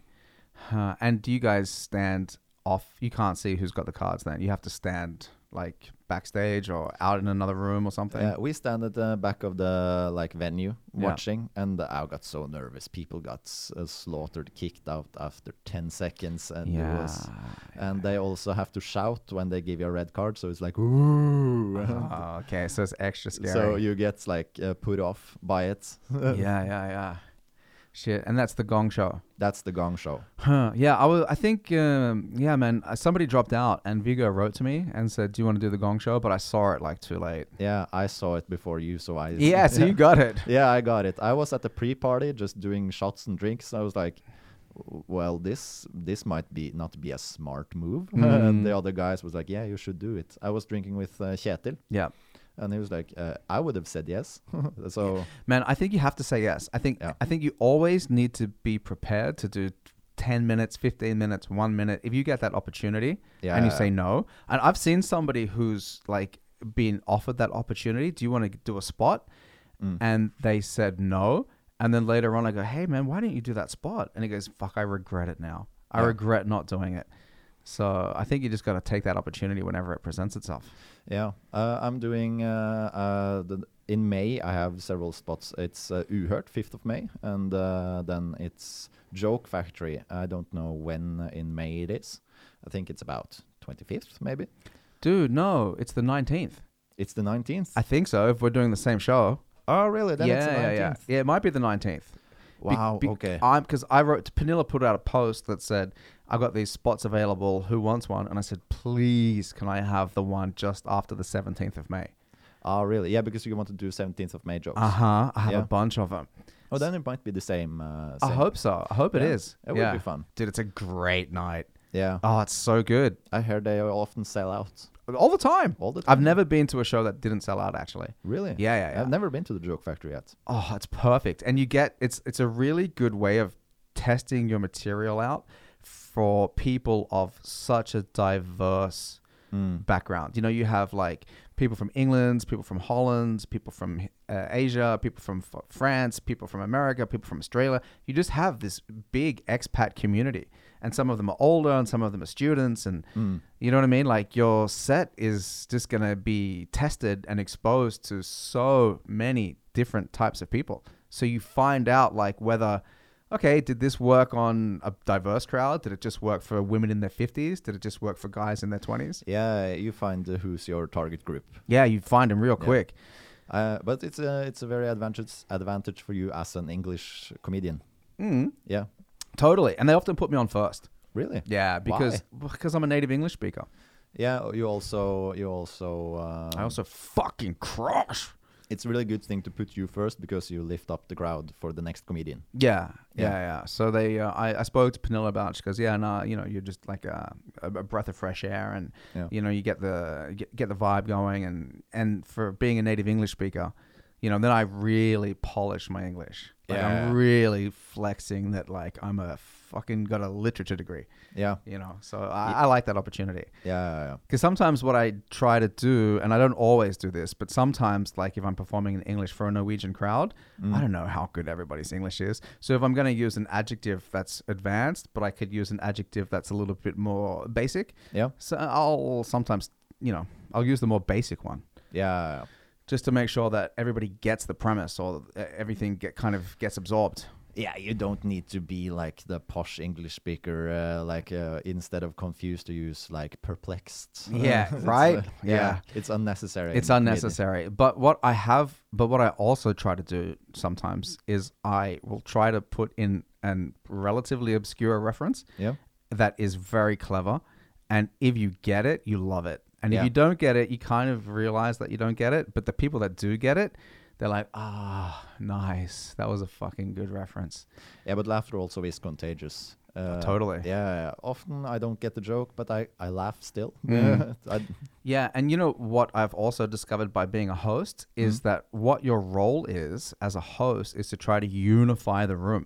Yeah. Because when the room is unified and they have a common purpose, then even if they don't get the joke or they don't think it's 100% funny, because they're unified and other people are laughing, then it becomes even more contagious. Because instead of having like 50 individual minds, I try to create a vibe where we have one group mind. And if four, 30 people are laughing and 20 people don't think it's that funny, the other 20 will laugh because the majority are laughing. yeah. You know what I mean? Some weird psychology. Yeah, I also try uh, try that with my stand up that I do some riff jokes Mm. and just try to be likable enough to get the uh, crowd on my team Yeah. because then they're more if i- if they like the comedian they uh, give it uh, give uh, give the comedian a service of just uh, doing support. Yeah. Mm. You know what I'm going to try to do mm, in one show coming up, and I've been thinking about how I can tackle this, is I want to try to do comedy from a character that's dislikable. Yeah. I also been thinking about doing characters, Mm. but uh, I've, it's oh, well, it's it's it's scary. It's it might get awkward. kind Yeah. of, yeah. Totally. But I've been thinking about, and I spoke to Lauditz about this, like how should I approach that? How should I try to deal with it?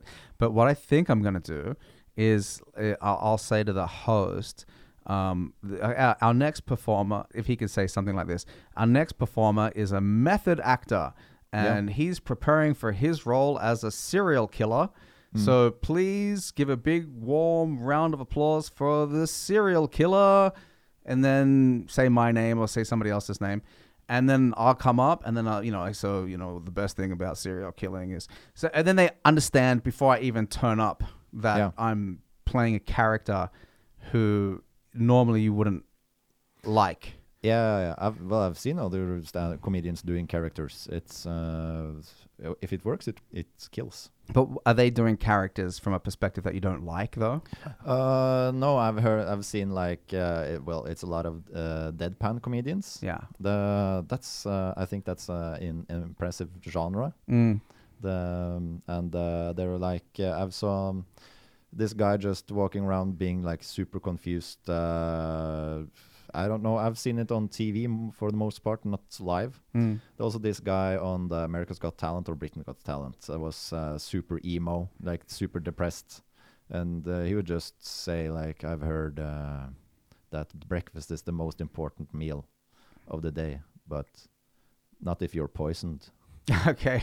Yeah. Yeah. Then- yeah. Then the antidote is the most important meal of the day. Gotcha. and Yeah. so it just works. I've tried. To, I want to try like this uh, list, this very um, uh, privileged, uh, money-wise asshole. Uh, I have like several Yes. jokes about the characters. Th- th- those several jokes about uh, in that the kind of character. Just be the punchable guy. Mm, that's a good character to do. Yeah. They're super privileged, rich asshole. Yeah. Yeah. Yeah, that's a good one. Yeah, I I, I want to try it, um, but uh, now I now I have the oppor- opportunity to go out of the stand-up set I'm doing, so uh, maybe I do it the next time. I The do it. stars are aligning. Yeah, yeah, yeah, absolutely. That's good. The punchable rich asshole. But- Bam. How did you end up doing stand-up? I um how did I end up doing stand up? Dude, I just fucking ah, you know what it was? It was um I in well, first of all I enjoy the art form, right? Yeah, Uh, but I'm always trying to do things that challenge myself that have uh, a very high ceiling.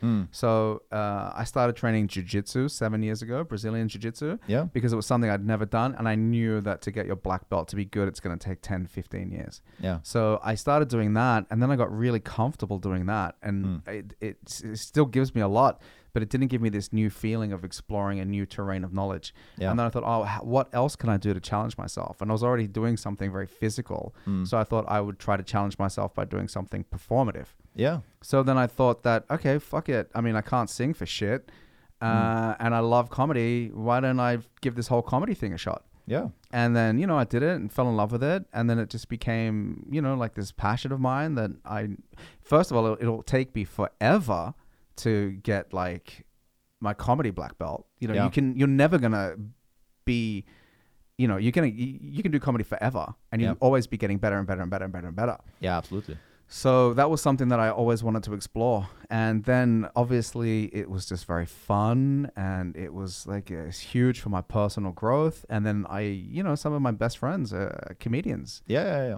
and I love seeing them and the community is awesome and it's just a fucking good time, bro. Hmm. And uh, the I, I believe like the fir- uh, when you try stand-up and the first joke that kills, that's Mm. when you're hooked. Exactly. That's when you're hooked, bro. Hmm. Yeah, you, you. Bro, I'm going to wrap this up. Yeah. Yeah, yeah, yeah. It's a fucking awesome podcast, man. Thanks so much for coming. Yeah. uh, Thank you for having me. Yeah. Is there anything else you want to say to anybody? Let them know something. I don't have anything to. Uh, well, no, I'm just come to the show in Drammen if you're a Drammen listener. Uh, come to Njø Club at uh, 19th, 20th, or 21st Yeah, of April. of uh, May. Yeah, okay, perfect. Yeah. Yeah, sweet. And if you are an English speaker, me and Vetla are performing at the Joke Factory together, probably on like the 19th or something. Uh, probably the 9th. there you go. All right, ladies and gentlemen, thanks so much. You guys are fucking awesome. Big kiss. Mwah.